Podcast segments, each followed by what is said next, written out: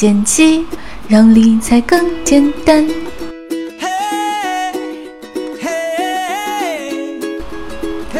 大家好，我是减七，玩微信、做课程、泡论坛，根本停不下来。我们又开始做电台啦。我们的微信公共号是减七独裁，网站是减七点 com，等你来玩哦。我们每个月都会有不一样的主题活动，目的都是奔向更好的自己。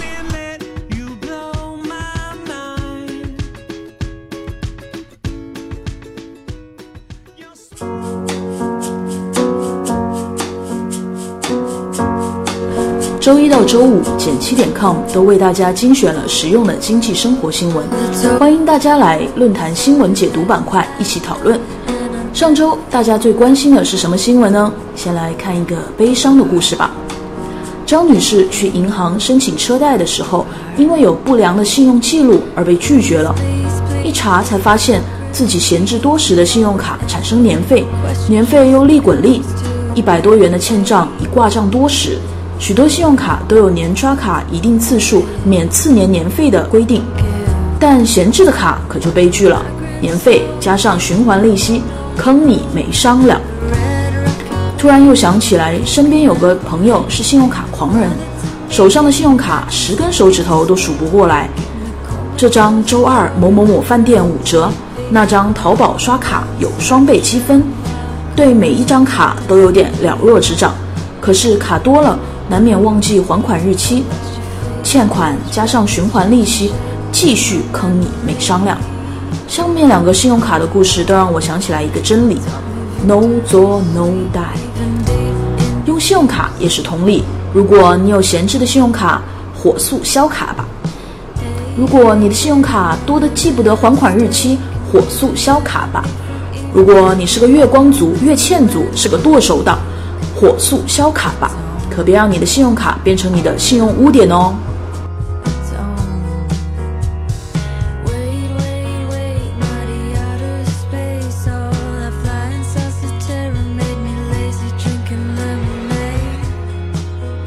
最近京东总是能够轻轻松松上头条，王峰你可别羡慕嫉妒恨呐！哎哎，当然了，京东这段时间抢的可不是娱乐版的头条，而是财经版。美国纳斯达克刚敲完钟。京东轻轻松松成为了仅次于百度、腾讯的第三大中国互联网公司。哎，我们呼喊土豪有呼，似乎是没有人搭理的。不过，咱们去看看京东的 ATM 机还是可以。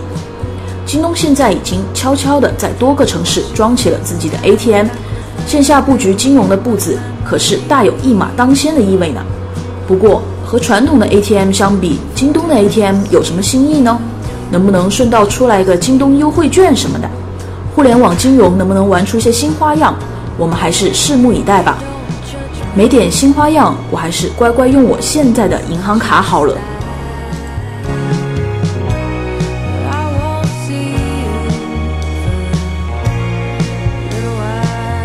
减七的小伙伴们都非常孝顺。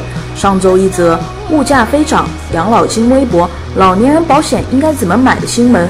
引起了大家的热烈讨论，纷纷询问这个老年人保险应该怎么买呢？那么和简七一起学过保险的小伙伴应该知道，许多保险对年龄有着苛刻的要求，一般超过五十岁，想要再购买寿险、重大疾病险，往往会被拒保。事实上，即使能够购买成功，为父母购买普通寿险、重大疾病险的费用，一般都会高于保障额度，完全不划算呢。那么关心爸妈，我们应该为爸妈买什么样的保险合适呢？当当当，针对老年人的意外险，请重点关注一下吧。你问为什么？首先就是因为每个人遇到的意外大致相同，任何年龄都应该购买一份意外险。其次呢，老年人更容易因为意外造成摔伤、骨折等伤害，且伤害程度往往比年轻人更加严重。老年人特别款的意外险。一般会针对老年人的特点，增加一些类似意外骨折、关节脱位的特别保障条款。最后，意外险的价格可比其他的寿险、重大疾病险友善的多了，一年一般花上几百元就能购买一份。至于许多小伙伴们关心的如何购买的问题，其实很多保险公司，像泰康保险、中国人保、大众保险，他们都有专门针对老年人的特别保险哦。大家可以先在网上搜索一下。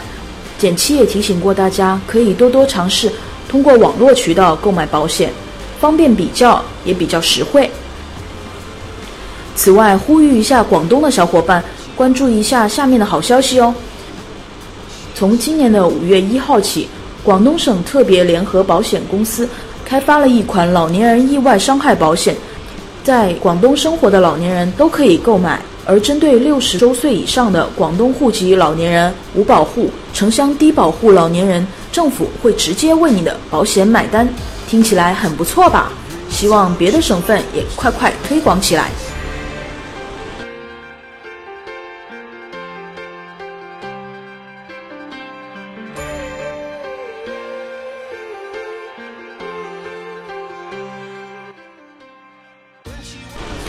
欢迎回来，下面继续我要问减七的板块，一起来看看最近有哪些小伙伴在我们的减七独裁论坛中找到了答案吧。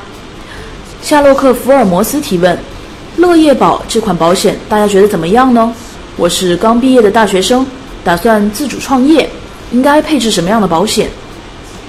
那么鉴于这位同学刚刚毕业，又准备创业，资金比较紧张，分红型的保险肯定就不合适了。那么，请多多关注一下基本社保和消费型的保险吧。关于保险的品种，小伙伴 Niki 给的建议是：医疗可以选择最低档的医保加乐业保，意外也应该买，创业更应该买。为了不让你的公司因为你的个人意外就陷入危机，寿险和重疾是不管创不创业都应该考虑买的。当然，创业资金困难的话，可以考虑稳定之后再买。医保一般在街道社区就可以买，大概二百块。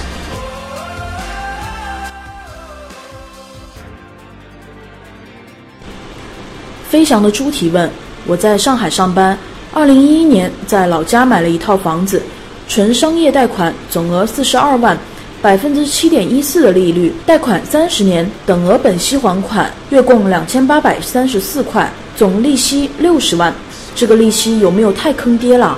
六十万的利息比本金还贵，我得多给银行打多少年的工才能还清啊？求各位大神指点，是否应该提前还贷？应该什么时候还比较划算？考虑到货币贬值的情况，可否定量分析这个问题？什么时候还？还多少划算？有没有别的方法可以减负呢？哈哈，这位小伙伴一口气提了五个问题，看来真的很着急啊！我们一起来帮助他吧。如果有钱。最简单的判断标准就是，如果找不到比房贷利息更高的投资方法，建议还是提前还房贷。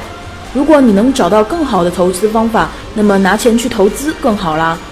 上述的判断方法无需考虑通货膨胀，只需要比较你的整体投资回报率和百分之七点一四的房贷利率就可以了。此外，还有一个方面也要考虑，还要看看你现在收入有多少。建议房贷还款额不要超过收入的百分之五十，最好是在百分之四十以内。不要因为提前还款给自己过大的压力，让财务的情况非常的被动。此外，还有热心小伙伴提出还贷建议：如果公积金账户有余额，果断选择提前还款；可以的话，部分还款记得选提前还本金，缩短年限，比较节省利息。有的银行提前还款不能超过三次。有的银行对提前还款有罚息，一定要问清楚贷款银行提前还款的影响。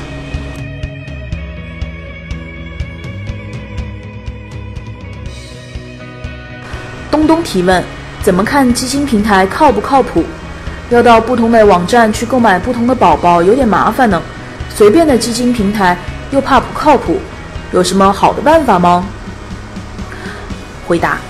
基金平台不是谁都可以开的，都需要证监会发牌照的呢，所以不用担心随便的基金平台。像东方财富网、天天基金、众路、诺亚、好买，这些都是第一批。具体完整的名单，证监会的网站上有公布，可以上网查找。而且通过第三方基金平台购买，一般还会有申购费、手续费的折扣哦。代销的申购费折扣。有最低限制，不能低于百分之零点六，所以基本上看到百分之零点六的申购费就可以放心购买了。除非有的平台不定时有零申购费的活动。找一个方便又省钱的第三方基金购买平台，愉快的购买心仪的基金去吧。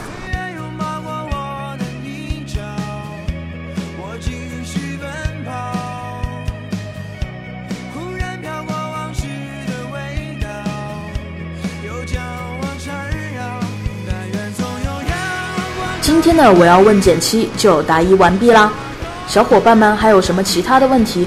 快快上简七独裁的论坛，你问我答板块提问吧，已经有两百多个问题在这里找到了答案哦，你也快试试吧。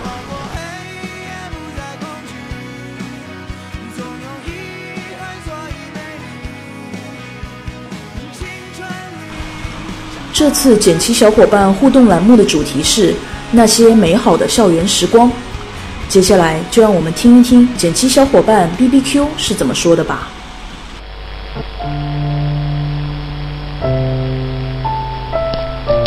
大家好，我是减七独裁的小伙伴 Baby Q。我大学里最难忘的事是大二暑假去乡下支教的经历。当时我们支教的地点是整个市最贫困的区域里的一个镇。去支教的一共有二十多个女生，九个男生。那里山路颠簸，交通很不发达。镇上只有一个破破烂烂的小学，小学里有四个教室。二三年级和四五年级平时都并在一起上课。那边的环境对于我们来说超级恶劣，没有多少食物，我们要走很远的山路向村民收购蔬菜、米面、木柴。为了节省，每个人只能早上吃一顿，给孩子们上完课送他们回家以后，约摸在四点左右才有的第二顿。早上六点不到要起床生火做饭，早饭通常就是老干妈就面条，或者南瓜配稀饭。偶尔进城采采购一些肉类，做成菜平分下来，每个人也只能尝到一点点肉味。没有睡的地方，所以到了晚上的时候，我们把教室里的桌凳拼成了几张大铺，男生女生混搭着，边聊天也边睡了。除了第一天醒来以后被高低不平的桌子硌得全身酸痛，接下来的日子居然都睡得很好。就算是一条板凳都能睡得很香。缺少水源，女生只能勉强到对面校长家用盆子接冷水洗个澡，然后去附近的小溪里头洗衣服、洗头。天气太热的时候，往往会碰到男生们在上游洗澡。光膀子什么的，往往是要被我们起哄嘲笑的。每天，孩子们早早的来上课，到了两点多，我们再分成几路送他们回家。孩子们的家分散在山上、河对岸各种我们无法想象的地方。于是支教的十几天里，我跋山涉水、中间中间拦路求大卡车捎带的事情，全部做过了。这是很辛苦的经历，然而一想起晚上入睡时山间的凉风，夜间成群结队飞舞的萤火虫，早起时看到的蒙着雾的山峦，和小伙伴们一起关在小储物间里看咒怨，吓得惊声尖叫。我们一起生火、切菜、洗碗、洗衣服，一起跑到六年级的教室里围观忧郁的小帅哥。送孩子回家时，他们贴心的给我扇风，问我：“老师，你累不累？”他们说：“老师，我很喜欢你上课。”临别时，跟着车子，明明要掉泪，却倔强的说再见，还问：“老师，你们什么时候回来？”虽然在我有些朋友看来，支教是吃饱撑的，没有意义的事，既辛苦了自己，又折磨人家孩子。但是我始终觉得，对于孩子们来说，支教的意义在于为他们打开了一扇门，一扇一扇通向充满无限可能的世界的门。他们不再会因为交通的隔离和不便，就陷在狭隘的乡间田埂上，和更广袤的世界无缘。而对于我们来说，我只能说，有些事情没有经历过。你永远无法理解其中的深意。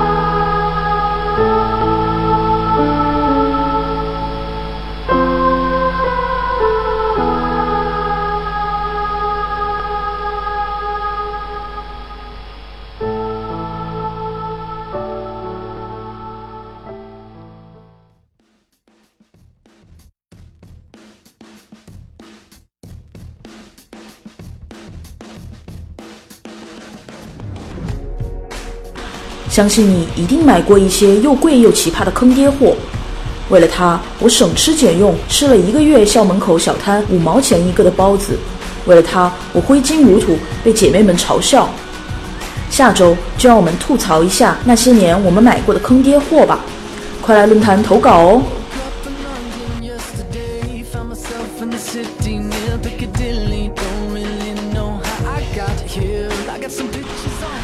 伴随着这首超酷的摇滚乐，又到了跟大家说再见的时候。明天，请大家继续收听《破茧成蝶》中专生的逆袭六。